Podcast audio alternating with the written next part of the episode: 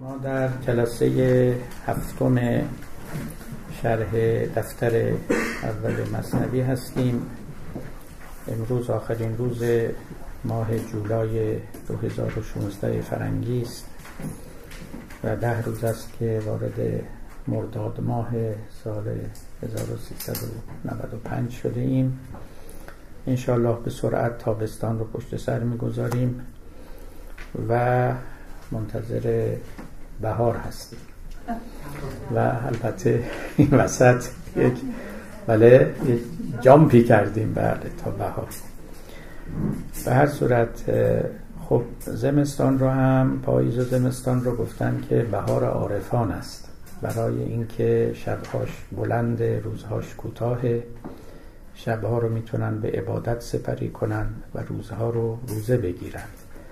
به همین سبب از دید اون بزرگان اگر نظر کنید میتوان گفت که بهار بهار نیست، تابستان بهار نیست، به عکس زمستان بهار است و به همین سبب میتوانیم اون رو هم بهار بنامیم. علا ای حال، بهار ما همین کتاب مولانا و مثنوی است و مصاحبت با این عزیز، این نابغه نادره تاریخ و این عرشنشین روزگار که حقیقتاً اگر او و امثال او نبودند زندگی جز خزانی و شب تاریک بلندی بیش نبود. یه وقتی با خودم میاندیشیدم به مفهوم آموزش و پرورش، education. خب education رو همه ما میدونیم و به درستی هم به فارسی به آموزش و پرورش هر دو با هم ترجمه کردن، چون فقط آموزش نیست، پرورش هم هست. خب به لحاظ ریشه یابی فیلولوژی از کلمه دوکره، یعنی به مسیر و به مجرا انداختن میاد. داکت به انگلیسی آکوا داکت یعنی مجرای آب، یادتون باشه، و دیدکشن، ایندکشن، ایژوکیشن و خیلی کلمات دیگه مشتق از همین ریشه هستن. دوستانی که تاریخ خوندن میدونن که موسولینی رو در ایتالیا چه مینامیدند؟ به یاد دارید؟ دوچه. البته سی در ایتالیایی چه خونده میشه، دوچه، ولی دوکه نوشته میشه. دوکه یعنی رهبر، همون کسی که آدمیان رو به راه می‌افکند و این دوکه از همون کلمه دوک و ایژوکیشن و دیدکشن و ایندکشن و امثال اینها مشتق است. همه اینها به معنای راه و مجرا. باری ایژوکیشن یعنی آدمیان رو به مسیر درست افکندن، این معنای دقیق لغوی اوست. خب عزیزان حاضر از من آگاه ترند که پرورش و آموزش چند شعبه داره.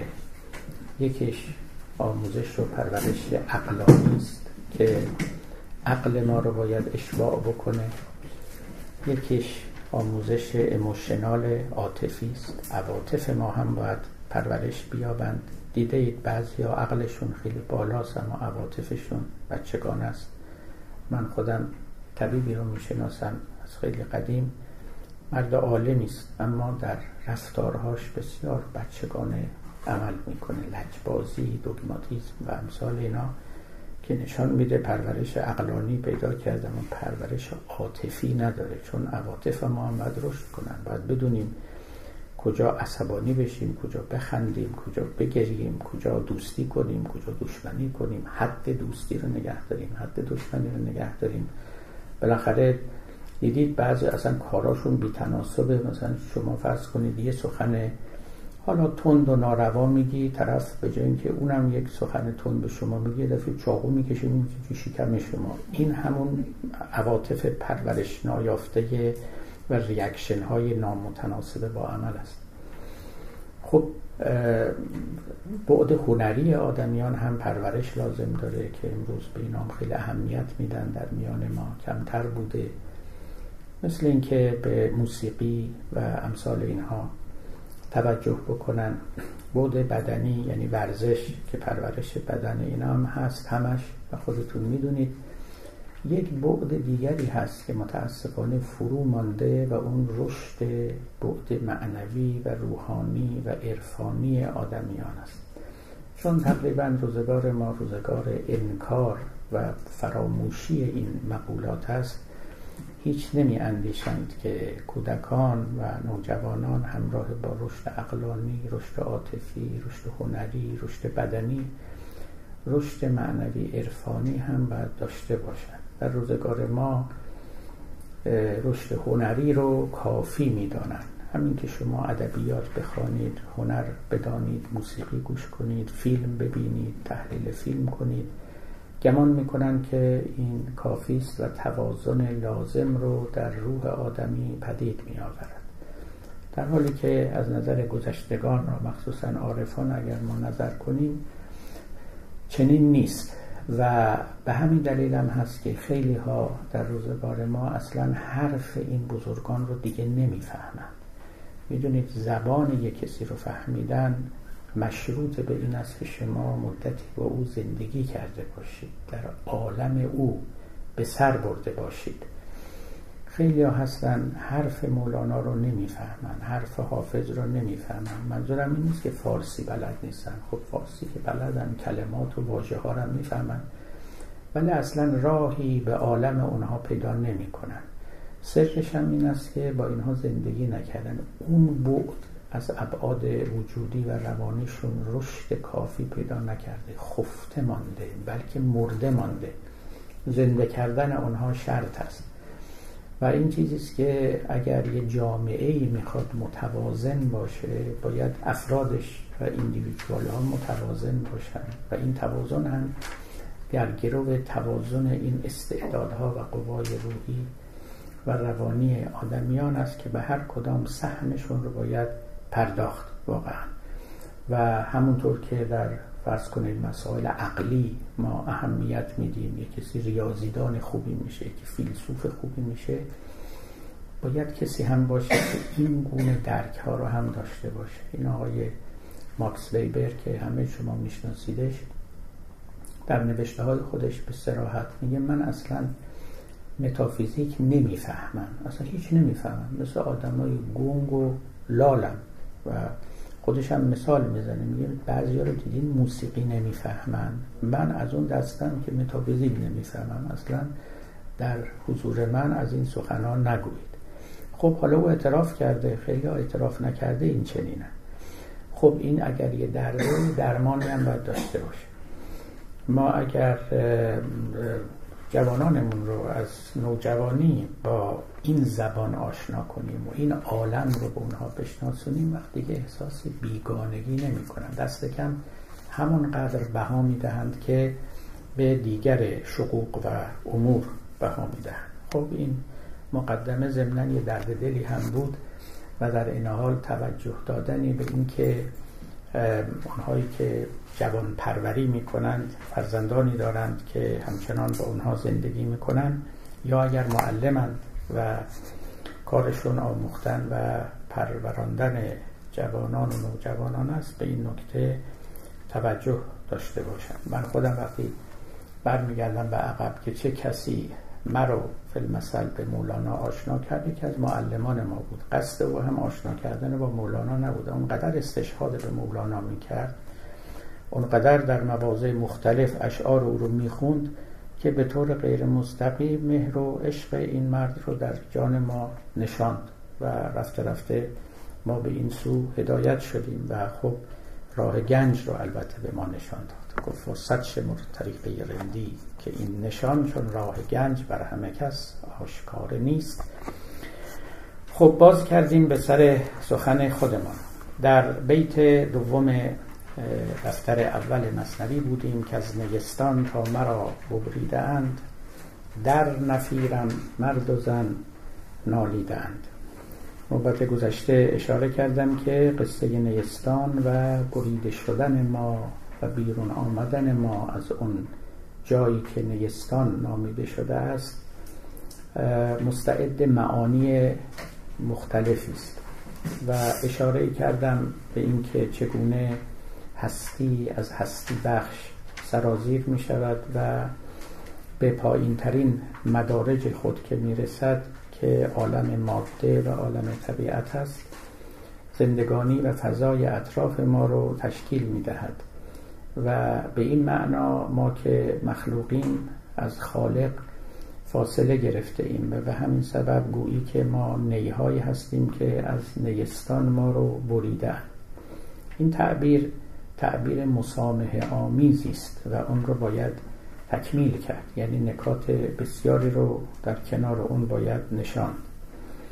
اشاره کردم که نیستانی که ما قبلا در اونجا بوده ایم، این قبلا به معنای زمانی نیست، یعنی چنان نیست که سالها یا قرنها پیش ما در جهانی میزیستیم، اونگاه از اون جهان روانه شدیم، سرازیر شدیم به این عالم و اکنون از اونجا دور مانده ایم. هر جا بوده و هر چه که بوده جهانی است که لازمان است و فوق زمان است، فوق تاریخ است و همکنون هم وجود داره، به تعبیر اینکه همکنون ما در فراقیم، همکنون در جدایی هستیم، نه اینکه یک روزی را افتادیم و جدا شدیم و امروز اینجا نشستیم.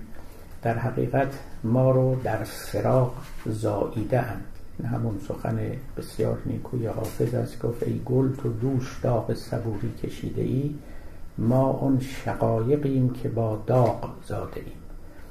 ما شقایقی هستیم که در این گلستان وجود با داغ، یعنی داغ دیده، به دنیا آمده ایم، داغ فراق دیده ایم و البته منتظر روزگار وصال هستیم.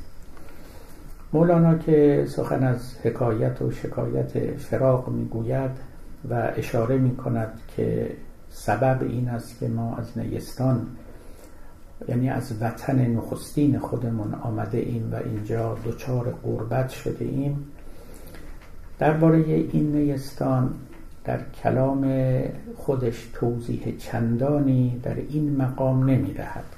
اما البته در جاهای دیگر مثنوی به این نکته اشارات متفاوت و متفرقی دارد که من به اینها میخواهم امروز اشاره کنم. شما آشنایید، قبلا هم من در سخنانم بسیار آوردم که کسی چون مولوی خصوصا در نوع بیانی که او دارد معتقد است که ما حد اقل و به طور فشرده دو عالم داریم، یکی عالم بی صورت و یکی هم عالم با صورت، و صورت از بی صورتی آمد برون، باز شد که نا الیه راجعون. همه این صورت ها از بی صورتی نشأت گرفتند، یعنی بی صورتی زاینده صورت است. درک بی صورتی برای ما چندان آسان نیست. خود مولوی هم اشاره دارد، تصریح دارد به اینکه دستگاه ادراکی ما چنان ساخته شده است که صورتها رو میگیرد و میفهمد. درک بی صورتی ملازم با حیرت است و مغز ما حیرت رو بر نمیتابد، میخواهد که بر موضوع دانش و معرفت تسلط و احاطه پیدا کند. حیرت عبارت است از عدم احاطه بر موضوع دانش. چیزی که در ذهن شما میاد یا توجه شما رو جلب میکنه، در این حال نمیگذارد که شما بر اون محیط بشید، شما رو به ولوله و زلزله میافکند، وجود شما دچار حیرت میشود و از اون احساس تسلط کامی نمی‌یابد. مثال همیشگی مولانا که اینجا ذکر کردیم همان است که شتری وارد خانه مرغی می شود، خانه مرغ ویران می شود. مفاهیمی، اندیشه های معانی هستند که فربهتر از مغز ما و عقل ما هستند. وقتی که نزدیک اونها می شویم دچار حیرت می شویم. گفت و بزرگی یا در آینه کوچک ننمایی. مثل ما آینه های کوچکی هستیم که در مقابل یک موجود بزرگ و بی نهایت می گیریم. بدیهی است که اون موجود در این آینه منعکس نمی شود و آینه را دچار زلزله و ولوله و ویرانی و حیرت می کند. بی صورتی چنین وضعیتی داره، حیرت می آورد. و اینکه بارها مولانا اشاره می کند که کار بیچون را که کیفیت دهد، خداوندی که بیچون است، یعنی کیفیتی نداره، صورتی نداره کارش و خودش، چگونه ما میتونیم به او کیفیت بدیم؟ به همین معنا اشاره داره و همچنین در جاهای مختلف مثنوی و دیوان شمس که ای خوشا اون چون که از چونی رهید در حیاتستان بیچونی رسید. یا ماهی دیدم نشسته بر لب دریای عشق، گفتمش چونی جوابم داد بر قانون خویش. بعد از این ما را مگو چونی و از چون درگذر، چون ز چونی دم زند آن کس که شد بیچون خویش. یعنی ما در واقع در ذات و در اصل بیچونیم، حالا یک چونی و کیفیتی و صورتی پیدا کردیم. اون نیستان که مولانا میگوید ما را از او بریده‌اند، در یک تفسیر عبارت است از اون جهان بی صورتی، جهانی که ما از یکدیگر انفکاک و تجزی نداشتیم و همه یکی بودیم. حالا توضیح خواهم داد یعنی چی ما همه یکی بودیم. بعد وقتی که آمدیم و صورتمند شدیم، آنگاه ما اشیا و افراد مختلف شده ایم. گویی که ما را از نیستان بی صورتی بریدند و در این عالم با صورت و پرصورت درآوردند، یا از عالم وحدت جدا کردند و در این عالم کسرت آوردند. پس نیستان همون عالم وحدت و بی صورتی است و جهانی که اکنون ما در او زندگی می‌کنیم جهان کسرت است یا جهان صورتمند و پرصورت است. خب بیانهای دیگری مولوی داره که خیلی آشکارا همین معنا رو تأیید می‌کند که منبسط بودیم یک گوهر همه، در همین دفتر اول است. منبسط بودیم یک گوهر همه، بی سر و بی پا بودیم اون سر همه. چون به صورت آمد و نور سره، شد عدد چون سایه های کنگره. کنگره ویران کنید از منجنیق، تا رود فرق از میان این فریق. ما همه یکی بودیم، همه منبسط بودیم و یک گوهر همه، بدون تفاوت، بدون فرق. مثل آب یک گوهر بودیم همچون آفتاب، بیگره بودیم و صافی همچون آب.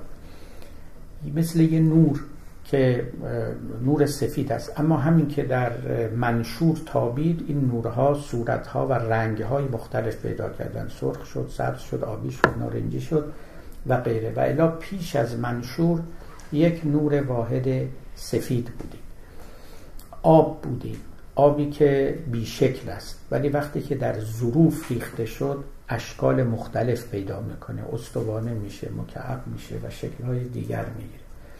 پس و این زمانی نیست، یعنی فکر نکنید یه وقتی میلیون ها قرن پیش یه آب بی صورت، یک آفتاب تابنده یک رنگ داشته ایم که آنگاه در منشور تابیده یا اون آب در ظروف مختلف ریخته شده و اکنون چنین است که هست. نه، همین الان این چنین است. ببینید این نکته خیلی مهمه که شما برای درک زبان عارفان بدانید که اونا حرف تاریخمند نمیزنن. اصلا زمان بیرون از داوری های اینها قرار میگیرد.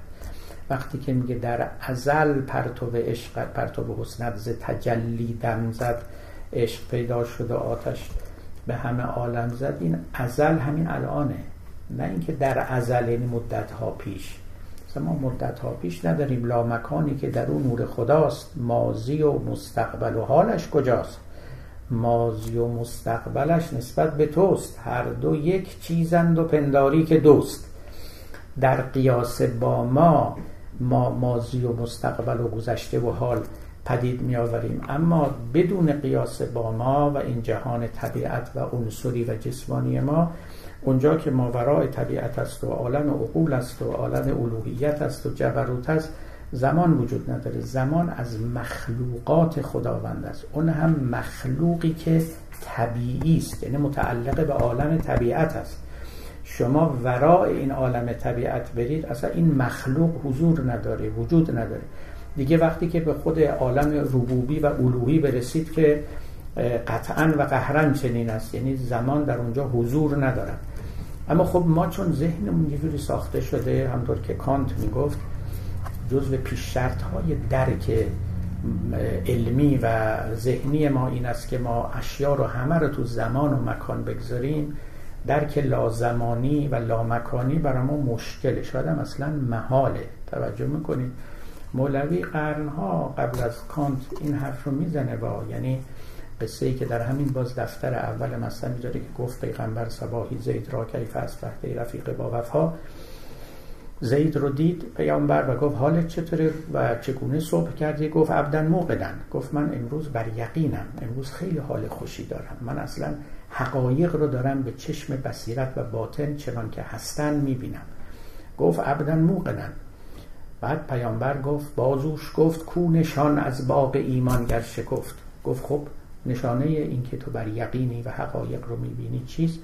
گفت که بله من دوزخیان رو میبینم، بهشتیان رو میبینم. و بعد داشت میرفت جلو که پیغمبر لب گزیدش مصطفی یعنی که بس، گفت دیگه جلو نرو، نگو رازها رو فاش نکن. در ضمن این که زید داشت اینها رو میگفت توضیح هم داد، گفت که گفت تشنه بوده ام من روزها، گفت من ریاضت ها کشیدم، تشنه بوده ام من روزها، شب نخفتستم ز درد و سوزها تا ز روز و شب. اینجا شو دقت کنی، تا ز روز و شب جدا گشتم چنان که ز اسپر بگذرد نوک سنان، که از اون سو جمله ملت یکیست، صد هزاران سال و یک ساعت یکیست، هست ازل را و ابد را اتحاد، عقل را ره نیست سوی افتقاد. دنیا دنیا نکته در این ابیات ریخته این مولانا، دریا دریا واقعا. میگه من در اثر ریاضت از زمان گذشتم که ز روز و شب جدا گشتم چنان، اونطوری که یک نیزه‌ای رو در سپری فرو می‌کنی و این نیزه از سپر عبور می‌کنه، من از سپر زمان که گویی همه عالم رو در سایه خودش گرفته و محیط بر هم است، من از او فرار کردم، سوراخ کردم، مثل اونایی که این لایه اوزون رو سوراخ می‌کنن، من اون لایه زمان رو سوراخ کردم و رفتم بیرون. منتها بعد خودش مولانا اضافه میکنه، اینا حرفایی است که البته در دهان زید گذاشته، من بعید میدونم که زید در جواب پیامبر این چیزا رو گفته باشه.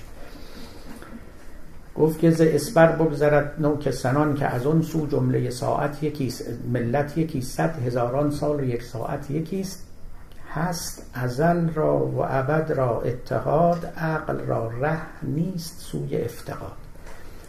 در اون مقام و در اون منزل ازل و ابد یکی میشن، گذشته و حال یکی میشن، و بعد اضافه میکنه عقل به اونجا راه نمیبره. افتقاد یعنی فقدان، عقل در مقامی که فقدان زمان است راهی پیدا نمیکنه، چشمش کور است و نمیبیند. هست ازل را و ابد را اتحاد، عقل را ره نیست سوی افتقاد. زمانی که از صورت‌های همین عالم طبیعت است. خب بی صورتی ملازم بی زمانی هم هست، بی صورتی ملازم بی مکانی هم هست. امر بی زمان در همه زمان‌ها حاضره، امر بی مکان در همه مکان‌ها حاضره. چون اگر امر بی زمان در زمانی حاضر باشه و در زمان دیگری حاضر نباشه، معنیش اینه که اونم زمانیه. اون نسبتش با همه زمانها یکسان است، همچنان که نسبتش با همه مکانها یکسان است. لذا دیروز و امروز نداره، گذشته و حال نداره. یک روایتی هست از پیامبر نقل کردن که ایشون فرمودن که لیس عند ربک صباح ولا مساء، نزد خدا صبح و شب نداریم. و این رو بعداً عرفا و فلاسفه به همین معنا حمل کرده‌اند که در واقع سخن پیامبر معناش این است که نزد خداوند زمان نیست، اساساً صبح نیست، شب نیست، گذشتن زمانها نیست. و ما هم اکنون که در این عالم زمانی هستیم، در عالم لازمان هم هستیم، یعنی ما هم اکنون در ابدیتیم، در ازلیم، در ابدیم، نه اینکه از ازل شروع کردیم به اینجا رسیدیم بعداً به ابد میپیوندیم. دیدید وقتی که کسی از دنیا میره میگن به ابدیت پیوست، ولی از دنیا نرفته ما به ابدیت پیوسته ایم، به ابدیت، برای که ما با زمان نسبت، با لازمان نسبت مساوی داریم و ازل و ابد در لازمان با همدیگه متحدن. خب اونجا مقام بی صورتی است. ما از بی صورت آمده ایم و دارای صورت شده ایم، صورت از بی صورتی آمد برون اما باز شد، که نا الیه راجعون، این صورت به اون بی صورتی میپیوندد به دو معنا. یکی این که در همین احالا هم در واقع پیوسته به بی صورتی است اما نمیداند. دومش هم معنای معاد است که اگر رستاخیزی باشد چون که ادیان گفتند ما رجوع به اصل میکنیم، اما در کلام مولانا قاعدتا این دومی نباید منظور باشه، همون معنای نخستین است که ما در همین حال هم بی صورتیم هم با صورتیم و این صورت در کنف و در سایه اون بی صورت قرار میگیره اما علم ندارد به اون بی صورت، یعنی فاصله بین صورت و بی صورتی آگاهی است. ما نمیدونیم که بی صورتیم، همونطوری که ما نمیدونیم که در لازمان هم قرار داریم، نمیدونیم که در لامکان هم قرار داریم، نمیدونیم که این طبیعت محفوف به یک ماوراء طبیعت است. اینا رو درک نمی کنیم، هستیم اما درک نمی کنیم. مثل همون پادشاهی که در خواب میدید که غلامه و نوکر بردست و کسانی رو گرفتند و به بیگاری کشیدند و کتک میزنند و زجر میدند و شکنجه میدند، آرزو میکرد، میگفت میشه من در احوالی باشم که کسی به من زور نگه، من نوکر نباشم. بعد عطار میگه چی؟ میگه فاصله او بین نوکری و شاهی فقط فاصله بین خواب و بیداری است. این نمیدونه که شاه واقعا نوکر نیست، برده نیست، همین که بیدار بشه اینو میفهمه. ما در واقع خوابیم، مثل همون پادشاهی که خواب است و گمان میکند که بنده است، فقط کافیست بیدار بشه تا بفهمد که پادشاه است. خب یا مثل کسی که مولانا اشاره میکنه، مثل کسی که زیر خانه‌اش گنجه، نمیدونه، در فقر زندگی میکنه، آرزو میکنه ای کاش من صاحب مالی بودم، سرمایه دار بودم، به گنجی دست پیدا میکردم. میگه که فقط زیر این دکان تو پنهان دکان، پاره دوزی میکنی اندر دکان، پینه دوزی میکنی به اصطلاح ما، در حال فقر و عجز به سر میبری، در حالی که دکان دو گنج زیر این دکان تو نهفته است، کافیست که این دکان رو ویران کنی. وقتی که ویران کردی به گنج دست پیدا میکنه و همون سخن حافظ است که اساس هستی من زان خراب آباد است، تا که این دیوار عالی گردن است، مانع این سرفرود آوردن است. قصه اون تشنه‌ای که بر بالای دیوار نشسته بود رو به یاد دارید دیگه، بر سر دیوار تشنه‌ای دردمند، بر لب جو بود دیوار بلند و این تشنه خشت‌ها رو میکند و در آب میافکند. آب به صدا در اومد، گفت برای چی این کار عبث رو میکنی؟ چرا خشت‌ها رو میکنی و در من در جوی آب میافکنی؟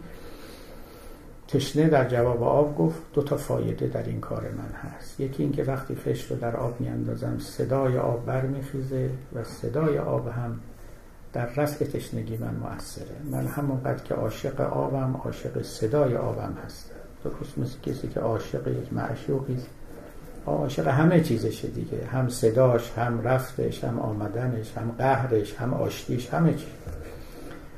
دوم هم این که گفت که خب بالاخره وقتی میکنم این خشته رو دیوار کوتاه میشه دیگه، من خورده خورده به تو میرسم، به آب میرسم.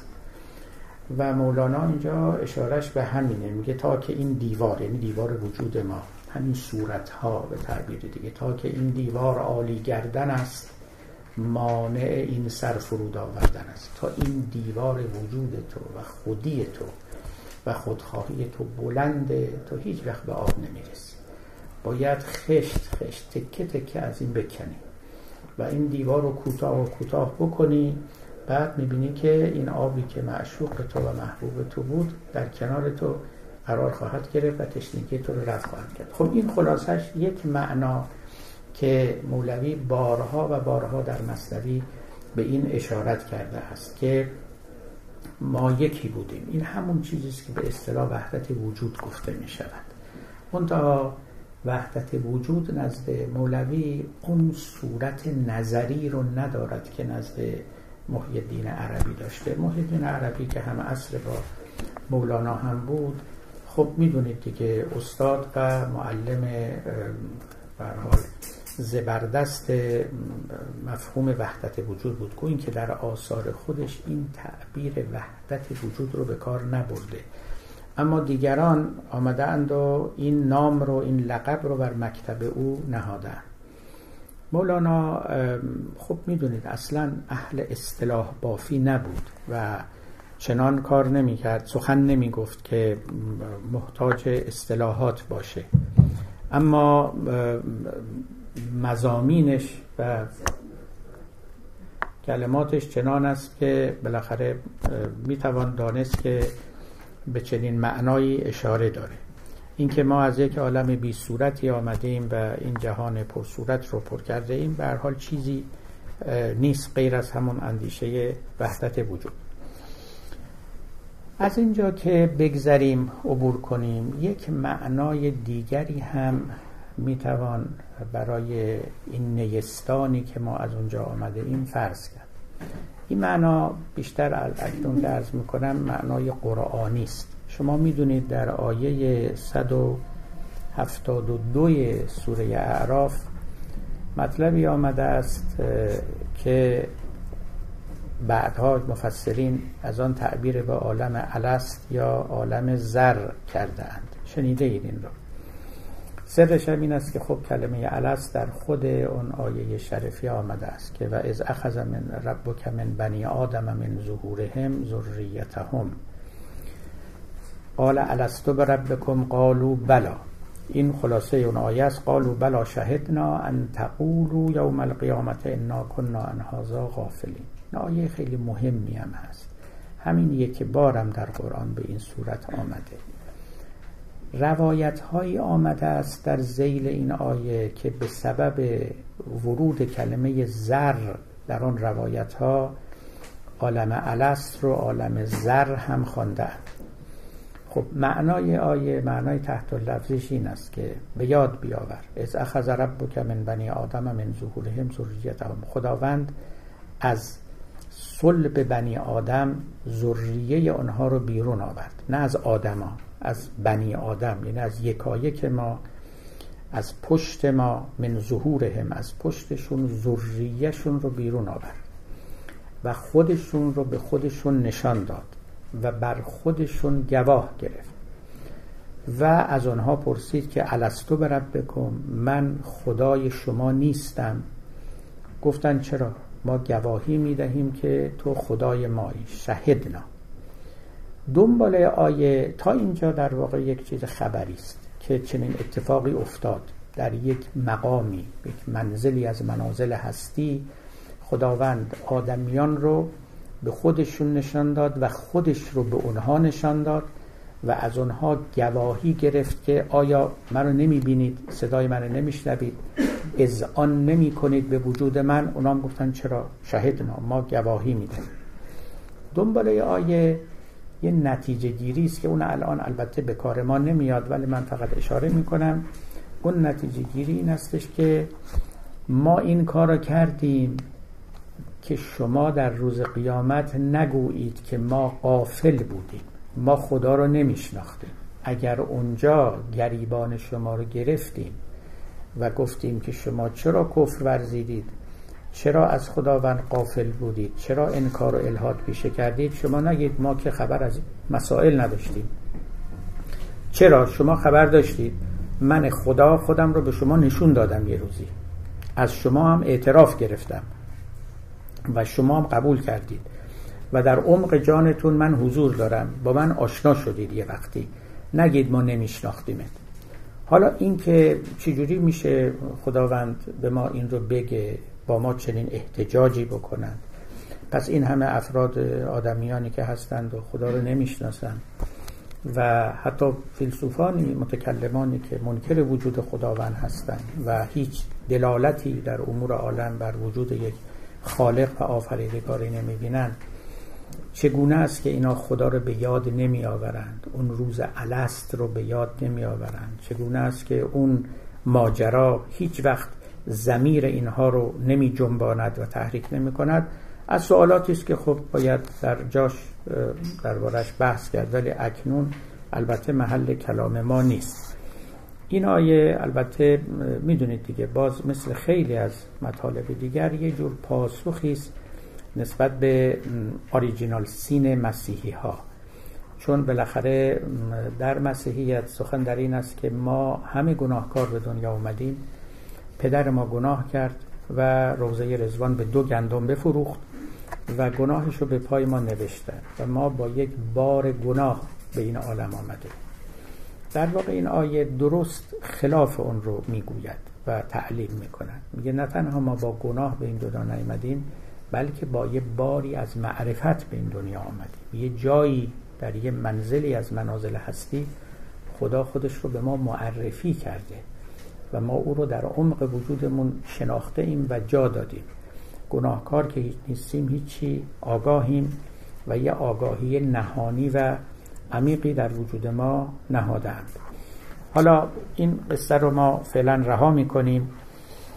اصل عالم الست اینجا مهم است که پس یه جهانی بوده است که چون تو این آیه گفته الستو بربکم، آیا من خدای شما نیستم، نامش رو عالم الست نهادن. در روایات هست که که این روایات البته لزوما معتبر نیست و از میان محدثان شیعه کسی مثل مرحوم سید مرتضی معتقد است که این روایات کاملا باطل است، ولی مرحوم علامه طباطبایی این روایات رو جدی گرفته است. باری خب اختلاف است بین مفسرین و محدثین.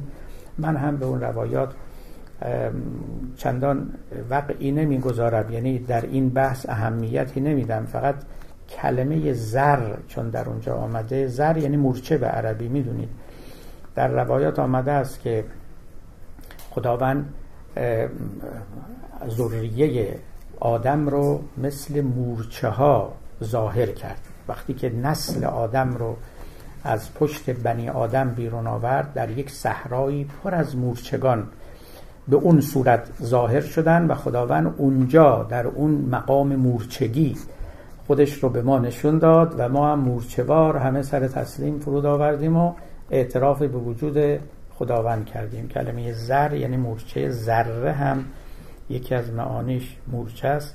ابو ذر هم که شنیدید به هر حال از صحابیان پیغمبر، خب این مرسوم بود در میان اعراب که مثل اینجا که مثل فاکس مثلا هست، اونجا هم از این جانوران روی خودشون اسم میگذاشتن. من یه وقتی چون گفتن این لقب رو گویا پیامبر به ایشون داده بوده، وقتی دنبال میکردم که قبل از این لقب اسم ابو ذر چی بوده، اسمش جندب بوده. جندب به عربی یعنی ملخ.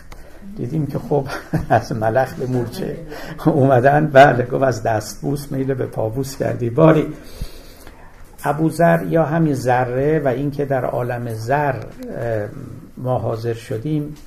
مرحوم آقای طباطبایی معتقد است که خب ما باز این رو باید به معنای ماوراء طبیعیش بگیریم، یعنی نه اون مورچه ها مورچن به معنای طبیعی کلمه، نه اون صحرا صحراست، نه اون عالم یه عالمی است مثل عالم طبیعت. و خلاصه سخن ایشان این است که ما معلول هایی هستیم که در علت های خودمون ما حضور داشتیم. هر علتی حاوی معلول های خودشه. وقت این معلول ها در یه وقتی ظاهر می شوند. عالم علت و معلول این چنین است دیگه، یعنی اگر این جهان معلول باشه که معلول است، این از دل علت بیرون اومده. بعد قبل از اینکه بیرون آمده باشد به یک نحو بالقوه‌ای در دل علت خودش وجود داره و اگر خداوند با اون علل سخن بگه گویی با ما سخن گفته است. تفسیر ایشان از عالم الست این است. نیستانی که مولانا از او سخن میگه میتواند همین باشه که در واقع یک مفهوم قرآنی هم باشه و با عالم بی صورت هم کاملا انطباق دارد، یعنی هیچ تضاهم و تنافی ندارد. اون جهان همون جهان علل که ما معلول ها به نحو بالقوه در اونها وجود داشتیم، همون جهان بی صورتی است که بعداً به صورت در آمده است و این شکل کنونی رو پیدا کرده است. فیلسوفان مشایعی دم از علیت می زدند. شما می دونید که فیلسوفان اشراقی ما و بعد کسانی مثل ملا صدرا و پیروان مکتب او معتقد نیستن که ما معلول خداوندیم، بلکه میگن ما ظهور خداوندیم و این ظهور غیر از معلول. وقتی کلمه علت و معلول به کار میره، معمولا ما علت و معلولای مکانیکی رو به نظر میاریم، گویی که چیزی از دل چیزی خارج میشود. همین شرایط لازم و کافی که ما در علم داریم، اینا رو فکر میکنیم که مفهوم علت و معلول ایناست. حالا از نظر فیلسوفان اینا که اصلا علت و معلول نیستن، اینا شرایط معده‌اند، یعنی فراهم میکنن شرایط رو برای اینکه اون علت تامه‌ای که برتر از اینها قرار داره او بتواند فاعلیت خودش رو اعمال بکنه. اما اینکه چرا از علت و معلول آمدن به ظاهر و مظهر داستانی داره. به هر حال عرفان در اینجا کمک کرده، مکتب نو افلاطونی که همون افلوطینی باشه در اینجا کمک کرده و تأمل در معنای علیت هم این رو به فیلسوفان آموخته است. بذارید من یه عبارات از ملا صدرا براتون بخونم. در همین اسفار یه عبارات عبارات خیلی جالبی داره، میگه که وقتی که بحث از علت و معلول و خلقت و اینها میکنه، خلاصش آخرش به اینجا میرسه، میگه لا تظنن من هذه العبارات ان نسبت الواجب تعالی الی الممکنات نسبت الحلول و الاتحاد. میگه وقتی فکر نکنید که خداوند حلول کرده در موجودات یا متحد شده با موجودات، هیچ کدوم. ان الحالیه و المحلیه مما یختلفان الاثنیه یقتضیان الاثنینیه. اگر چیزی در چیزی حلول بکند، این مقتضی این است که این ها دو چیز باشند، در حالی که اینجا ما از وحدت سخن میگیم. حلول و اتحاد اینجا محال است که در وحدت دویی عین زلال است. بعد میگه که خلاصه علیت و رجعت علیت المسمى بالعله و تأثیره للمعلول الی تطوره به طور و تحیزه به حیثیت لنفصال شیء مباین عنه. خلاصه علیت به اینجا رسید. مفهوم علیت چنین شد که معنیش این نیست که یه معلولی از علت جدا می شود، همین تصور عامیانه‌ای که ما داریم، یعنی ما به صورت معلول ها مخلوق ها از خدا جدا می شویم. خیلی از متکلمان همین تصویر رو داشتن. میگه در تحلیل من و در مکتب من، علیت معناش این نیست که چیزی از چیزی جدا می شود، بلکه رجعت، این خیلی جمله دقیقی است، رجعت علیت المسمى بالعله و تأثیره للمعلول الی تطوره به طوره. اون علت یک طور دیگری می شود، اسمش میشه معلول. و تحیزه به حیثیت، یه حیثیت تازه پیدا میکنه، اسمش یعنی خود علت می شود معلول. وقتی خودش رو یه جور دیگه، یه شکل دیگری میده، اسمش رو میذاریم معلول. درست همونطور که ما میگیم وقتی که بی صورت صورت میشه، این بی صورت خودش صورت دار میشه، نه اینکه ترک میکند خود رو و در اون جای بی صورت باقی میگذارد، میاد یه صورتی هم میآفریند. خود بی صورت صورت میشود، خود علت معلول میشود.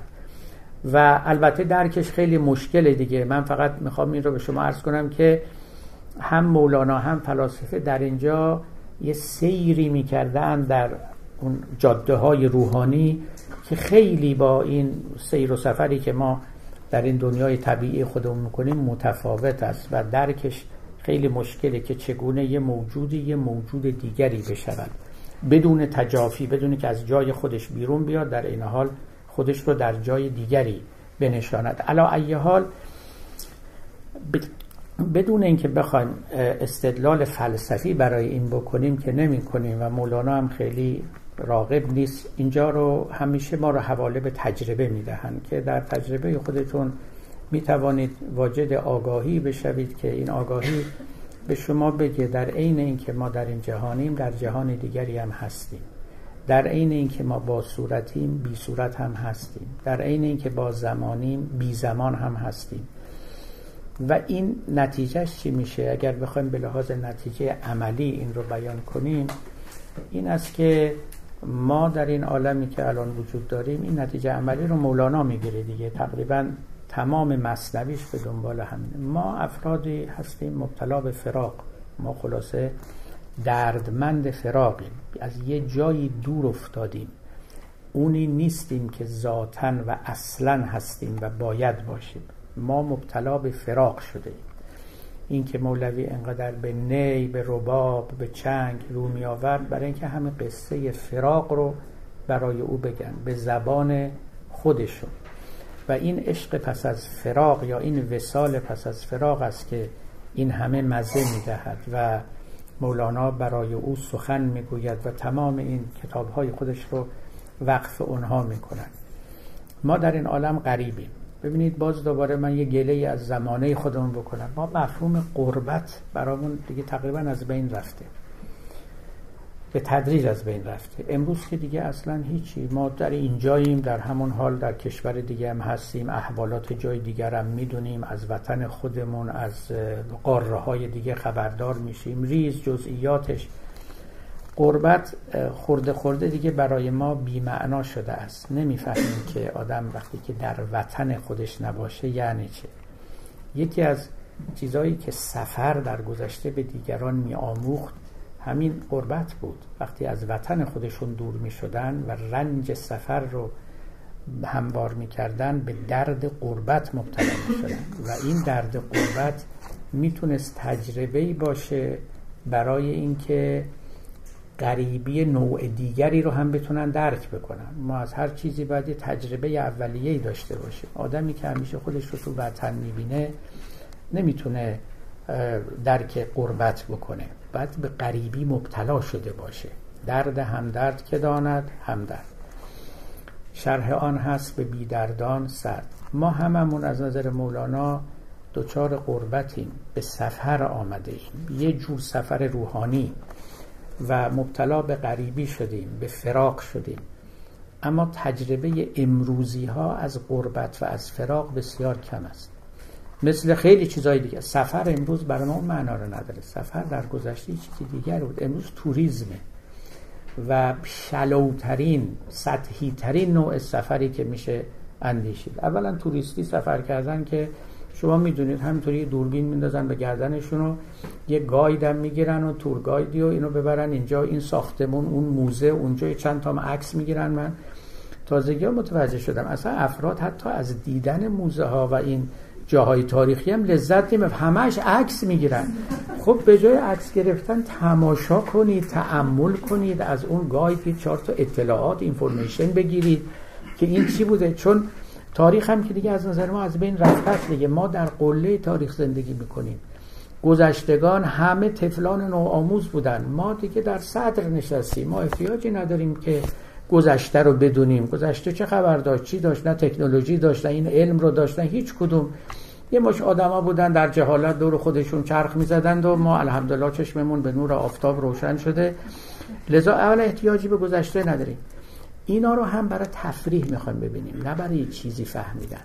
سفر هم توریزمه، یعنی همین، بریم و چند روز سرگرمی و این که چیزی دریابی میانه. گذشتگان واقعا سفر براشون معنای دیگری داشت. این هم از موهبت‌ها یا از آفت‌های این عالم جدید است که ما زندگی. اولا رنج سفر می‌بردن، امروز به جای همه چی ما رنج ویزا می‌بریم که خب من یه وقتا میگم این ویزا نیست، این ایزاست واقعا، مخصوصا برای ما جهان سومیا ایزا.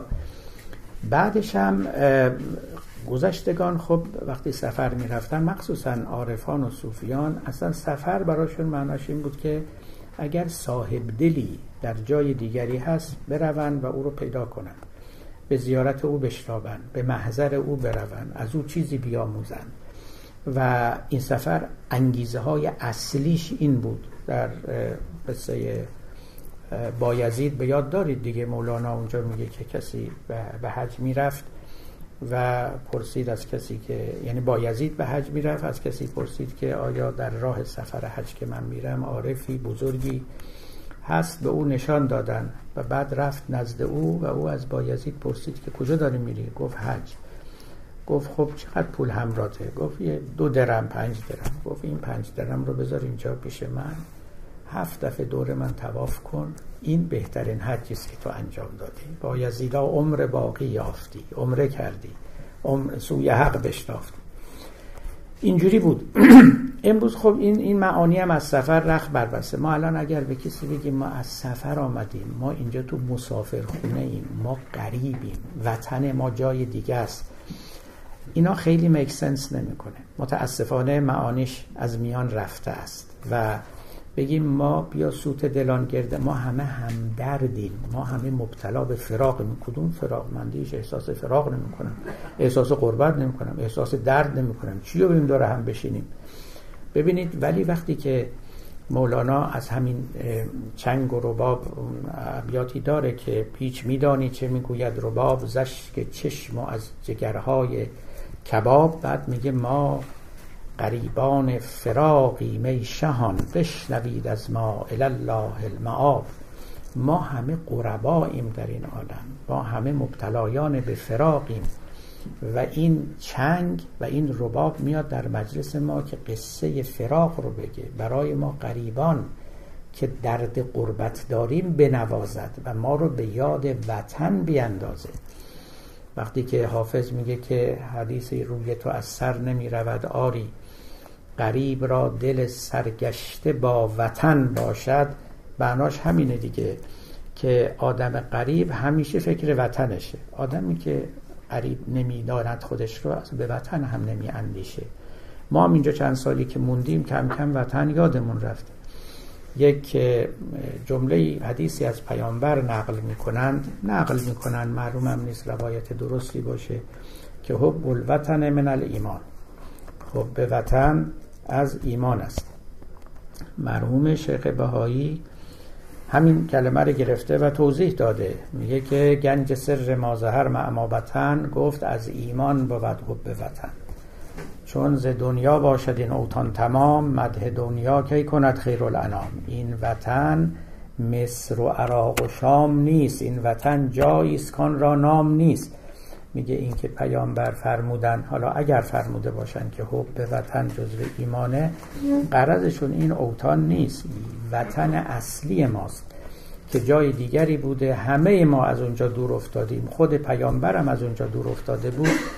منتها کسی شوق بازگشت به وطن داره که درد فراق رو و درد غربت رو چشیده باشه. و اینکه بیت بعدی مولانا میگه سینه خواهم شرح شرح از فراق، تا بگویم شرح درد اشتیاق. من یه آدمی رو میخوام که در این غم نشسته باشه، جگرش خون باشه تا حرف من رو بفهمه. شرح درد اشتیاق رو با کسی میتوان گفت که هم درد من باشه، درد غربت رو احساس کرده باشه.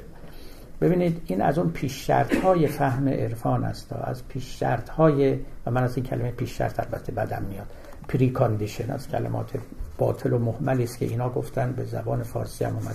شرط همیشه پیشه دیگه، پیش شرط معنی نداره. از شرط‌های فهم کلام مولاناست و کلام عارفان است که ما هم درد اونا باشیم. و در نیابد حال پخته هیچ خام، پس سخن کوتاه باید و سلام. خامان سخن پختگان رو در نمی‌یابند، بی‌دردان سخن دردمندان رو در نمی‌یابند. و شرط ورود به جهان این بزرگان داشتن حداقل درکی از دردمندی اونهاست. اینکه عطار میگفت که کفر کافر را و دین دیندار را، ذره ای دردت دل عطار را، به همین معنا میگفت. خب غمی که عارفان میبردن از این غم فراق است. باز جزو نتایج عملی که ما از قصه جدا شدن از نیستان میگیریم. ببینید هم حافظ میگفت و هم مولانا علل خصوص که چند چیز رو از زندگیتون باید دور کنید، یعنی خود به خود دور خواهد شد اگر شما اهل غم فراق باشید، درد فراق باشید. یکیش پشیمانیه که بعداً انشالله خواهم گفت براتون، یکیش مسئله قصه خوردنه. مولوی بارها و بارها در مثنوی، در دیوان شمس به این اشاره میکنه، میگه اصلا غم جرأت نداره وارد حوزه وجود من بشه، جرأت نداره. خون غم بر ما حلال و خون ما بر غم حرام، هر غمی کو گرد ما گردید شد در خون خیش.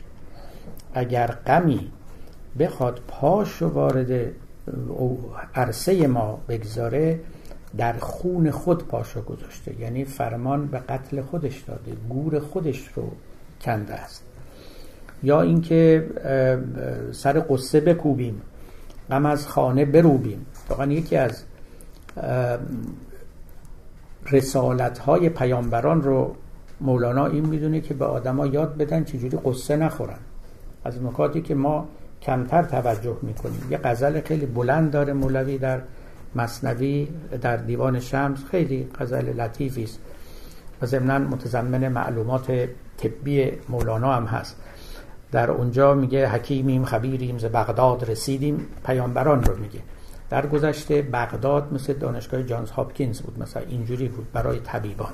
وقتی که میگفتن یه طبیبی از بغداد اومده یعنی از مثلا فلان دانشگاه بسیار معتبر آمده. حکیمیم خبیریم ز بغداد رسیدیم، بسی علتیان را ز غم باز خریدیم. غم از خانه بروبیم و سر قصه بکوبیم، که ما پاک نهادیم نه طماع و پلیدیم. مپندار که این نیز حلیل است و بلیل است، که این کهنه عقاقیر ز فردوس کشیدیم. حلیله و بلیله و اینا جزو داروهای قدیمی است. عقاقیر هم یعنی داروها. که این کهنه عقاقیر ز فردوس کشیدیم، ما دواهامون رو از بهشت آورده ایم، از این عالم طبیعت نیاورده ایم. خب این که پیامبران میان، اولا مثل اندیشه در تن ما روان میشوند و دوم اینکه میان که سر قصه رو بکوبند و خانه رو از غم جاروب بکنن، یعنی به ما بگن که یه غم ما توی این عالم بیشتر نداریم و همون یه غم سایر غم‌ها رو پاک می‌کند. یک غم بخورید و غم‌های متفرق نخورید. اون غمی که باید بخورید غم فراق است و غم غریبی است، همین، و این بقیه غم‌ها رو پاک می‌کنه، پاک می‌کنه. در همین ابیات آغازین مثنوی دفتر اول خب هست دیگه، در غم ما روزها بیگاه شد، روزها با سوزها همراه شد، روزها گر رفت گو رو باک نیست تو بمان، ای اون که چون تو پاک نیست. این کسی که میگه غم نخورید و خون غم بر ما حلال است و خون ما بر غم حرام است، اما اینجا تصریح میکنه، میگه من یه غمی دارم که با تمام زندگی من همراه بوده. ما آن شقایقیم که با داغ زاده ایم. در غم ما روزها بیگاه شد، روزها با سوزها همراه شد، روزها گر رفت گو رو باک نیست تو بمان، ای اون که چون تو پاک نیست. یک چیزی من دارم، یک کسی، یک مصاحبی، یک همراهی که جبران همه این غم‌ها رو میکنه. اما این غم پاک شدنی نیست، برای اینکه غم فراق است، غم غریبی است و تا ما در این عالمیم و در این حالتیم این با ما هست و از ما جدا نمیشد. با او زاده شده ایم و با او هم از دنیا خواهیم رفت. این غم رو با خودمون خواهیم بود. اما این غمی است که هر کس با این غم آشنا شد با غم‌های دیگه بیگانه میشه. چنان اهمیت داره و چنان وجود آدمی رو فرا میگیره که دیگه همه چیز دیگر در نظر او حقیر میاد. اما همین که شما اون غم رو نخوردید و اون غم اصلی شما و غذای اصلی شما نبود، اونگاه غم‌های دیگه مثل مگس و زنبور به سر شما میریزن و نمیتوانید از اونها خلاصی پیدا بکنید. پس این تعارضی یا تناقضی که به ظاهر در کلام مولانا و شاید دیگران هم هست که غم نخورید و گاهی میگن ما غم میخوریم، اینها رو باید این چنین با یکدیگر جمع کرد. در شعرهای حافظ هم از غمخوار خویش باش، غم روزگار چیست. ما به یه معنا غم میخوریم و با غم زاده شده ایم و به یه معنا هم غمهای این عالم باید برای ما چندان حقیر باشد که به چشم ما نیاید. خب عرض می شود که سخن ما تقریبا در این باب تمام است، یعنی قصه نیستان رو دیگه پشت سر می گذاریم. با غم فراق آشنا شده ایم، حالا همدردان یکدیگریم، مثل اون سیاه پوشانی که در اون ولایت چین بودند، سیاه جامگان و عزاداران و ماتمزدگانی که همه میدانستند که چرا عزادارند، چرا سیاه پوشند، همه میدانستند که چه طمعی کرده اند که از اون گلستان ازل رانده شده اند و به همین دلیل همدردیم و این همدردی است که حالا ما رو کنار هم جمع می آورد و نه قصه دیگری و نه علت و انگیزه دیگری که هر انگیزه دیگری فانی شده نیست، اما این یکی تا ما در این جهانیم با ما هست. خب در اشاره کنم فقط به اون قصه طوطی و بازرگان که مولانا هر وقت یاد غم خودش میافتاد به همین غم فراق اشاره میکرد و همچنین یادآوری کنم شما رو که گرچه که مثنوی دیوان ش... کتاب شادی است، دیوان شمس کتاب شادی است، دیوان شادی است، مولوی از خنده خیلی سخن گفته، اما شما اگر بین سطور رو بخونید یک غم عمیقی در زمینه همه این کتاب حضور دارد. ظاهر البته مولانا از شادی، از خنده، از بیغمی دم میزند که درست هم هست، یعنی ظاهرسازی نیست، تقیه نیست و سخن باطل نمیگه، ولی این یک غمی در زیر و پس زمینه وجود دارد که وقتی که شما عمیق‌تر بشید اون رو در میابید و مولوی گاه گاهی این غم رو به زبان آورده است، نه تنها اشاره بلکه تصریح کرده، گاهی هم البته نطق رو نگشوده و اجازه تصریح نداده، اما میتوان از قضون و زوایای کلمات او اون رو دریافت. فقط برای نمونه به شما اشاره میکنم داستان طوطی و بازرگان که خب قصه از اینجا شروع میشه و هنوز شروع نشده مولانا وارد عوالم خودش میشه. همین که خواجه تاجری بود و میخواست بره به تجارت، به سفر بازرگانی و همه اهل خانه رو گرد آورد و گفتم به سفر میرم، برای شما چه سوغاتی بیارم؟ از طوطی خودش هم پرسید، گفت که برای تو چه بیاورم. خب همین اینجا دیگه طوطی مولانا یاد هندوستان کرد دیگه و از زبان طوطی میگه دیگه که گفت به اونها بگو ای حریفان بابت موزون خود، من قدح ها میخورم از خون خود، ای عجب اون عهد و اون سوگند کو، وعده های اون لب چون قند کو، بر فراق بنده از بدبندگیست، چون تو با بدبد کنی پس فرق چیست، ای بدی که تو کنی در خشم و جنگ، با طربتر از سماع بانگ چنگ، ای جفای تو ز راحت خوبتر، انتقام تو ز جان محبوبتر، نار تو این است نورت چون بود، ماتمت این است صورت چون بود، از حلاوت ها که دارد جور تو، از لطافت کس نیابد غور تو، نالم و ترسم که او باور کند و از کرم اون جور را کمتر کند، عاشقم بر لطف و بر قهرش به جد، بلعجب من عاشق این هر دو زد. میبینید دیگه مولوی که یک مرتبه یاد فراق و اون وطن اصلی میکنه همه چیز رو فراموش میکنه، همه چیز رو فراموش میکنه و این بلبل به قول خودش بدل به یک نهنگ آتشی میشه. این نه بلبل، این نهنگ آتشی است، جمله ناخوشهای عشق او را خوشی است. و بعد میفهمه که زیاده رفته و یک مرتبه دهان رو باز کرده و داره اسرار رو فاش میکنه، میگه بند کن چون سیل سیلانی کند، ورنه رسوایی و ویرانی کند، من چه غم دارم که ویرانی بود، زیر ویران گنج سلطان بود. خب همدردان و مبتلایان به فراق، سیاه جامگان، خداحافظی میکنیم تا نوبت آتی و السلام علیکم.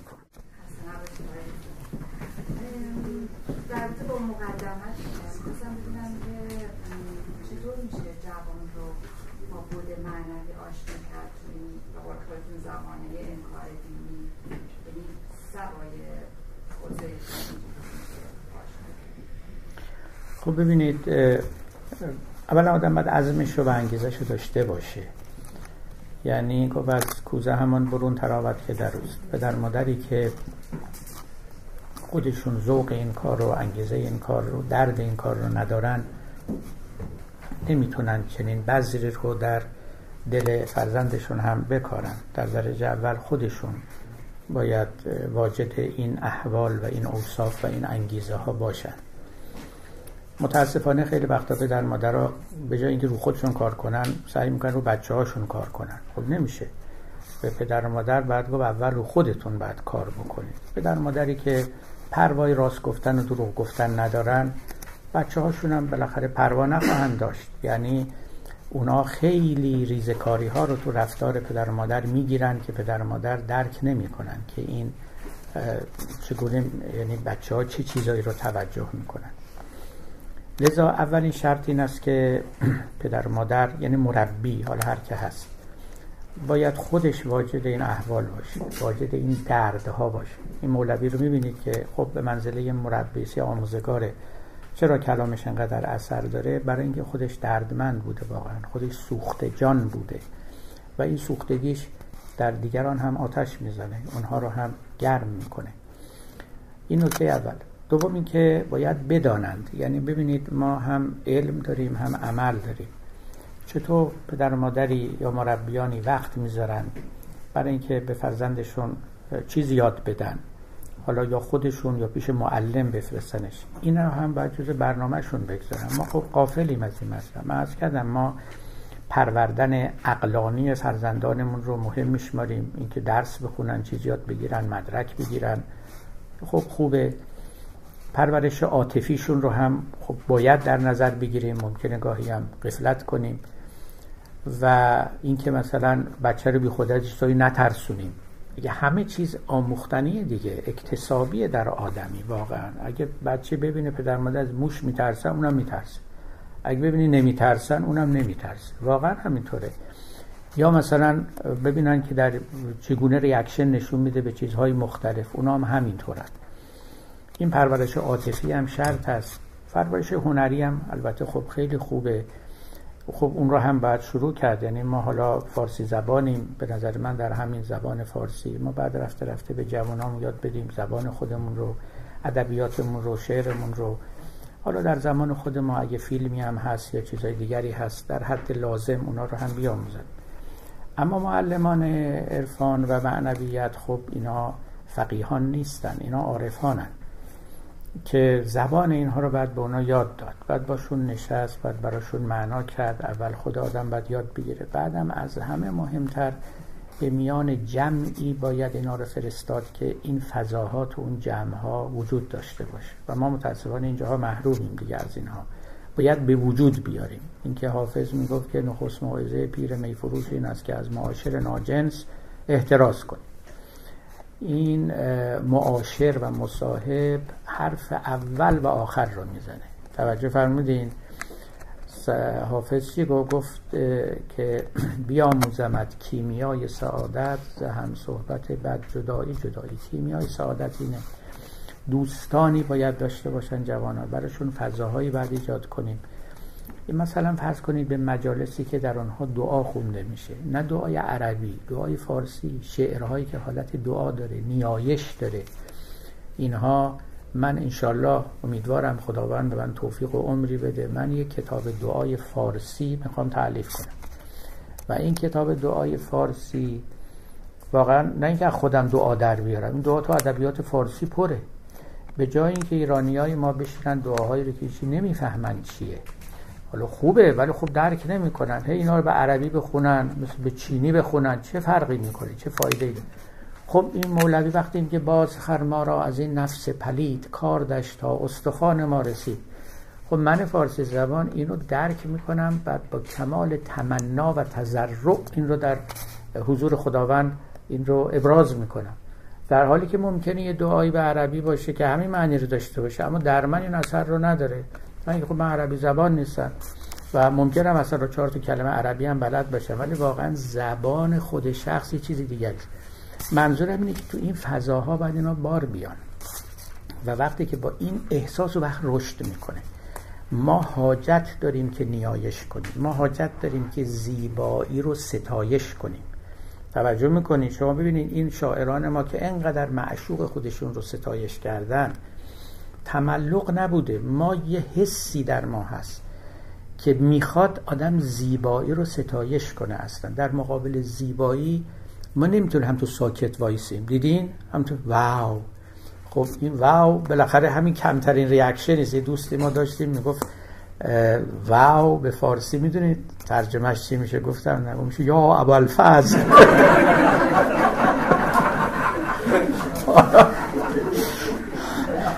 یه وقت هم ایت ورکس، یعنی آدم میگه واو یا ابوالفضل. حالا ببینید ما میخوایم بالاخره یک عکس العملی نشون بدیم، یه چیزی. خب کلی از این شعرهای شعرا همینه، یعنی واقعا فقط ابراز ستایشی است که این ذات ما ما رو وا می‌داره که این رو بگیم. این زبان باز میشه در مقابل یه زیبایی رو که می‌بینه. خدا رو همینطور. اما این ذوق شکفته نمیشه مگر اینکه مثلا شما بنده دست بچه‌مون رو بگیریم وقتی تو باغ میبریم به این زیبایی گل توجهش بدیم، به شعر میرسیم، زیبایی شعر، به موسیقی میرسیم. در مقابل زیبایی ما باید حساسیت خودمون رو برانگیزیم. آدمای کور و کری هستن که این حساسیت رو ندارن. به قول سعدی گفت تو خود چه جانوری که از عشق بیخبری. واقعا جانورانن که تازه اونا هم با خبر دار با خبرن. این خیلی چیز مهمی است. ما غفلت میکنیم از این مطلب. ادبیات ما سراسر از این پره. البته شما اگر از اهل آموزش و پرورش بپرسید شاید این چیزها رو خیلی بهتر و با اصول دقیق‌تر و شناخته‌تر شده برای شما بیان کنن. اجمالش این هستش که به این نکته باید توجه داشت، باید این رو برانگیخت، این حس رو در آدمی باید بیدار کرد. اونگاه هست که دیگه شخص به دنبالش میره، به بلوغی میرسه. ببینید یه پسر و یه دختر وقتی به بلوغ جنسی میرسن دنبال هم میرن، یعنی معنی مصاحبت دو جنس رو میفهمن.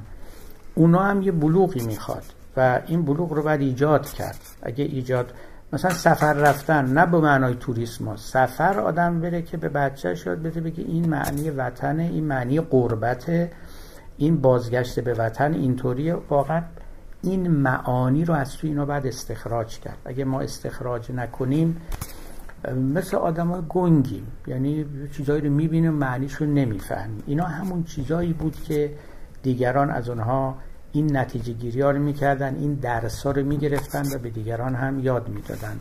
این نوشته ها و این کتابی که ما از او یاد میکنیم و بحث میکنیم واجد همین معانی و معارف. اگر بفرمایید چون بعد از شعرا کتاب یا نویسنده خاصی نمی‌شناسیم که در ادامه بتونیم مثلا جوانان رو وارد بکنیم؟ والا نه، ببینید اینا نیومدن که این درس رو به کسی بدن. این این توی آثارشون مثلا بتونه وارد این فضا بشه. شما شما یه همچین جمعی کم. من نمره اولی و اصلی رو به جمع‌ها میدم. توی این جمع‌ها باید بار اومد و این فضا رو ادراک کرد، احساس کرد. خب البته وقتی آدم دستش نمیرسه خب به هر چیزی میتونه توسل بجوید و استفاده بکنه. خودتون بعد انتخاب کنید که بر حسب مورد، یعنی قصه هایی که این چیزها رو میتواند افاده کنه و القا کنه. یا یه بیت دو بیت شعر گاهی انقدر در آدم اثر میگذاره و آتش میزنه تا تمام عمرش میتونه کار بکنه برای شخص. اینا رو بعد بالاخره با تأمل و تأنی پیدا کرد و به کار گرفت. ببخشید راجع به فراغ که گفتیم میخواستم ببینم مولوی چقدر تحت تاثیر آرای افلاطون بوده. آیا خبر داشته از افلاطون و تئوریای مولوی؟ بله چرا، مولانا که حالا در وقتش ان شاءالله میرسیم. ببینید اتفاقا تمثیل غار افلاطون بارها در مثنوی تکرار شده. خب غار افلاطون رو همتون میدونید دیگه. این در واقع شاید مهمترین آموزش افلاطونی است که میگوید که تصور کنید که کسانی رو در غاری جمع آوردند و اینا از عالم بیرون هیچ خبری ندارند. پشت به دهانه غار اینها نشستند و دست و پاشون در زنجیره به طوری که نمیتوانند برگردند و از دهانه غار جهان بیرون رو ببینن. از بیرون مردم که عبور میکنن سایه هاشون به دیوار مقابل میفته و لذا این غارنشینان تنها حظشون از عالم واقع دیدن سایه هاست. هرگز امکان دیدن اصل برای اونها وجود نداره. همواره کپی میبینن، همواره نسخه میبینن، سایه میبینن. اونگاه البته بعد مثال میزنه، میگه یکی از این غارنشینان بالاخره به نحوی خودش رو نجات میده و بیرون غار میره. ابتدا وقتی که چشمش به نور میفته، چشمش خیره میماند، تاریک میشود تا رفته رفته با عالم بیرون خو پیدا میکنه و عالم اوریجینال رو، اوریجینال ها رو به اصطلاح میبینه. و بعد میگوید که حالا شما فکر کنید که این شخص اگه بخواد به غار برگرده و دیگران رو خبردار کنه که شما تا حالا در عالم سایه ها و خیال ها زیست میکردید، واقعیتی در واقعیت جای دیگری است. اونها انکارش میکنن، اونها ممکنه حتی بگیرن بکشنش، که اشاره دارد البته به سقراط استاد خودش که خب همین کار رو کرد و نهایتا هم او رو به مرگ محکوم کردن. و همچنین اشاره دارد به اینکه در واقع اون چی که ما در این عالم میبینیم سایه است از یک عالم دیگری.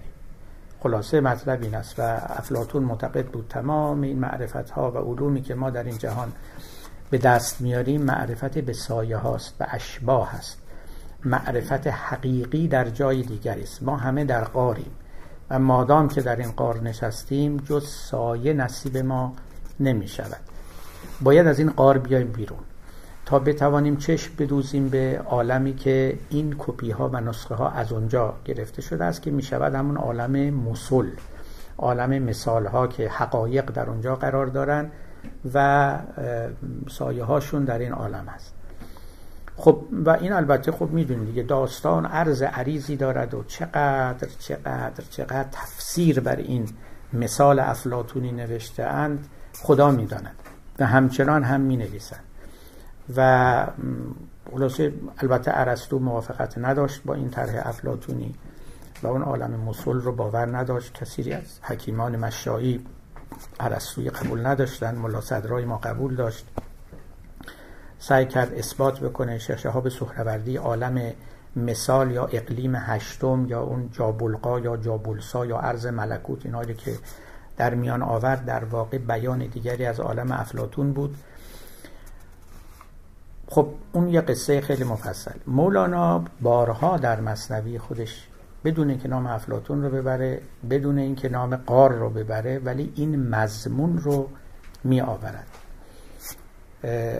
یکی از مثالهاش اینه، میگه وضع ما، شرایط ما مثل وضع و شرایط یک صیادی است که مرغی بر بالای سر او میپرد، ولی این اون مرغ رو نمیبینه، سایه رو روی زمین میبینه و بعد مشغول شکار سایه میشود. مرغ بر بالا پران و سایهش میدود بر خاک پران مرغ وش، ابلهی صیاد اون سایه شود، میدود چندان که بیمایه شود. ره نبرده هیچ در مقصود خیش، رنج زایع سعی باطل پای ریش. میبینید دیگه دقیقاً قصه غار افلاطونی است، فقط با این تفاوت که کسی سرشو بالا نمیکنه یا نمیتونه بالا بکنه و این بالا یعنی عالم بالا، و لذا سایه ها رو روی زمین میبینه و دنبال سایه میدود و عمرش ضایع میشود، پاش ریش میشود و زخمی میشود و نهایتا هم چیزی البته گیرش نمیاد، برای اینکه سایه همون واقعیت نیست. لذا علم این جهان سایه علم واقعی است، برخورداری های این جهان سایه برخورداری های واقعی است. ثروت، شهرت، هر چی که شما بگیرید تازه خوباش سایه‌ن، اون بقیه که طفالن، اصلا هیچی. و فقط برای کسانی میسر است که به اون عالم واقع و باطن و مسل برسن که سرشون رو بالا کنن، جرأت بالا کردن سرشون رو داشته باشن. من گاهی فکر می‌کردم این آیه از آیات ابتدایی سوره یاسین که خداوند میگوید که یه عده‌ای هستن که ذات خدا، یاد خدا نمی کنن، میگه که فل اقلاله فهم مقمحون، کسانی هستن که این زنجیری به گلوشون بستن به طوری که نمیتونن سرشون رو تکون بدن. فکر میکنم مأخوذ از قار افلاطونی است و اینکه کسانی که چنان بستن این زنجیر به گردنشون سرشون رو میان بالا و لذا خدا رو نمیبینن، عالم بالا رو نمیبینن، چون اندیشه های افلاطونی و افلوطینی در جهان اسلام رواج پیدا کرد. ممکن است در عربستان هم بوده. انا جعلنا فی اعناقهم اغلالا فهی الی الاذقان فهم مقمحون. ما برای کافران میگه و خدا ناباوران، ما اقلالی یعنی قلهایی در گردن اینها افکنده ایم، فهی الی الاذقان تا این چونه هاشون رو بسته، فهم مقمحون، اینا هم تو کلشون اینجوری سفت مونده، فلج، و نمیتونن تکون بدن و بالا رو نگاه کنن. خیلی نزدیک است به اندیشه افلاطونی و کسانی که در تاریکی غاری گرفتار آمدن، امکان حرکت برای اونها نیست، اطراف رو نمیبینن، بالا رو نمیبینن و فقط خیره مانده اند در یه نقطه‌ای که اون نقطه هم اتفاقا نقطه حقیقت و واقعیت نیست، بلکه سایه ها و اشباهند و حرف اونایی هم که نور رو دیدند به گوش اینا نمیره. حتی نه تنها نمیره، بلکه اینا اگر دست و پایشون رو باز کنن ممکنه قصد جان اونها بکنن، برای اینکه به اونا میگن شما ما رو از این عالم گرم و نرم خودمون دارین میارین بیرون و به طرف چیزی میبرید که ما اونها رو اشباح میپنداریم. اونا باطلن، حقیقت همین سایه هایی است که ما میبینیم. و جاهای دیگه مولوی داره. لذا بله، اندیشه نو افلوطینی و افلاطونی در مثنوی هست.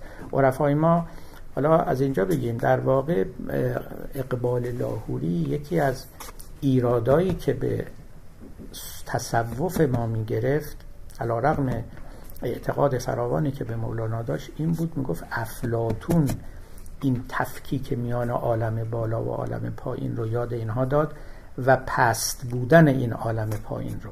به همین دلیل افلاطون رو خیلی تخفیف میکرد اقبال. از اون سخنان است که خب دیگران از اون نپذیرفتن، ولی میگوید که راهب دیرینه افلاطون حکیم از شمار گوسفندان قدیم، یعنی او رو گوسفند میدونه، میگه درس گوسفندی به دیگران میداد و درس گوسفندی یعنی معنیش این بود که این دنیا خیلی پسته، اهمیت بهش ندید، فکر یه عالم دیگه باشید.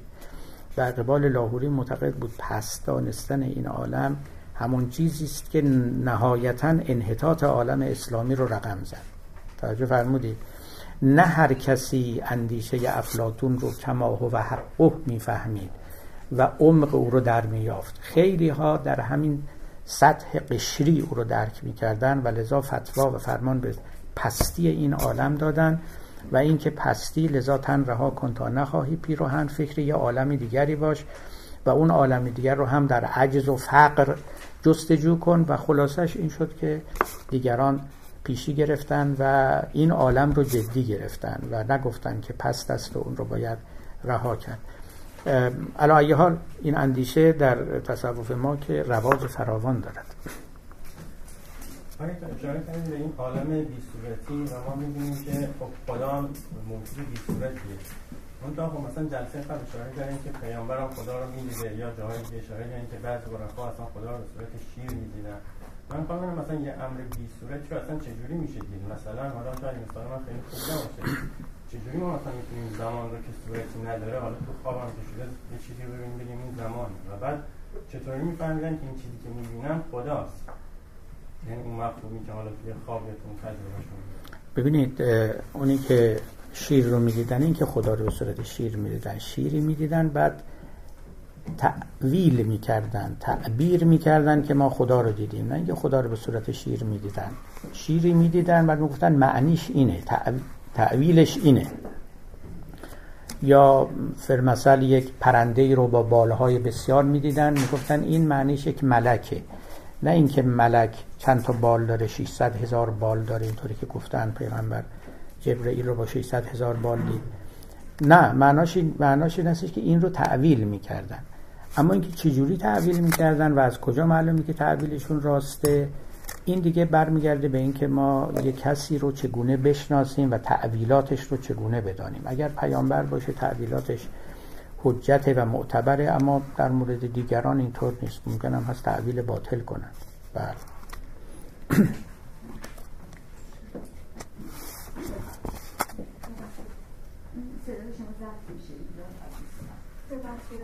ممنون از صحبتاتون. اینقدر مسائل مختلفی رو مطرح کردیم و ببخشید سنگین و اشاره بار از روش گذشتیم که دستتون در بسته. فقط صحبتی که چند تا سوال پیش اومد و خونش میکنم که میدونم آخر وقتی من معمولاً به شما وقتی میرسیم که اذیتتون میکنیم و خواهش میکنم. گفت غمین نباشم اگر دیر آمدی که مرا سعادتی چو تو البته دیر می آید. اشکالی نه. احسن احسن آفرین.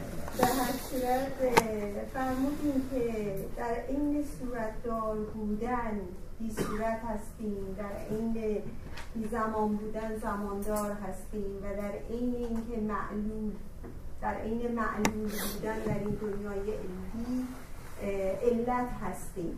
این رو با توجه یعنی این چجوری تفسیر می‌کنیم و بعدم راجع به تجافی صحبت کردیم. من به خصوص می‌خواستم خواهش کنم که راجع به تجافی و انسان یکم صحبت کنیم و همین که با توجه به اینکه دنیای ما دنیای قدره، این در این بی صورت بودن صورت دار هستیم همون و در این حال که باز اشاره داریم به فلسفه منشایی که گفتیم ظهور می‌بینه، ظهور دنیا رو تجلی و دنیای تعین هستیم. می‌خواستم که یک کمی اینها رو آنچنان پشت سر هم شما بیان فرمودیم یک کمی بیشتر باز کنیم و به خصوص راجع به تجافی و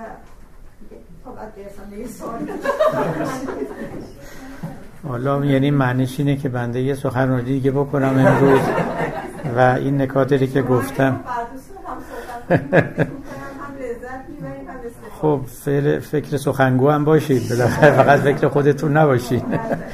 عرض می شود که والا ببینید خب البته اینا من چون میخواستم نیستان رو اجمالاً معنا کنم که از این نیستانی که ما آمدیم چه مفهومی رو میتونیم ما برگیریم و برداشت کنیم، اشاره کردم به تئوری های مختلف که همه هم در واقع به یه جا برمیگردن، یعنی اینها درک ها یا تصویرهای مختلف از چهره واحد حقیقتن. حالا چه ما بگیم از بی صورتی به صورت آمدیم، چه بگیم از علت به حالت معلولیت آمدیم و چه بگیم که در عالم الست بودیم و فی المثل در شکل و وضع خاصی بودیم، خداوند با ما سخن میگفت، ما صدای او رو میشنیدیم و اکنون که آمدیم اون صدا رو فراموش کرده ایم.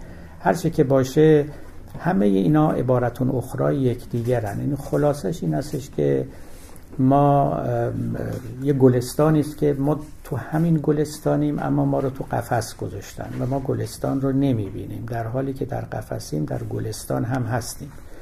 بویی از اون گلستان البته به ما میرسه، کسانی هم میان خبری هم میدن به ما که شما درسته که دیوارهای قفس زخیمه و بیرون قفس رو نمیبینید اما بدانید و آگاه باشید که شما رو این قفس ها رو در یک گلستانی آویخته اند و اگر شما از این قفس رهایی پیدا کنید میبینید که قبلا هم در همین گلستان بودید، نه اینکه تازه وارد گلستان شدید. باز مثالی که خود مولانا میزنه و دیگران همون وضعیتی است که طفل در یا جنین در شکم مادر داره که در همین عالم است اما خبر ندارد که در همین عالم است. وقتی که به دنیا میاد میفهمه که بعدن هم در قبلا هم تو همین دنیا بوده، نه اینکه پا به عالم جدیدی نهاده است. فقط دیوارهای رحم مانع میشده که این جهان رو ببینه و درک بکنه. ما وقتی از این جهان بریم میفهمیم که در همون جهانی که همین الان هم هستیم پا نهاده ایم، به جای تازه‌ای نخواهیم رفت.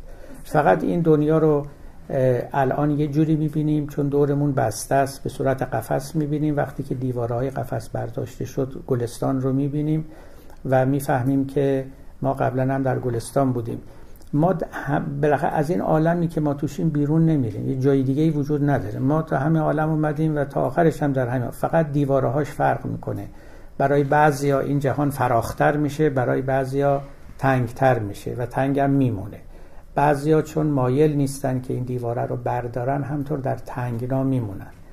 از اینجا در این جهان باید تمرین برداشتن دیوار یا به قول مولوی تیشه زدن به این دیوار رو ما آغاز بکنیم. یکی تیشه بگیرید پی حفره زندان، چون زندان بشکستید همه شاه و امیرید.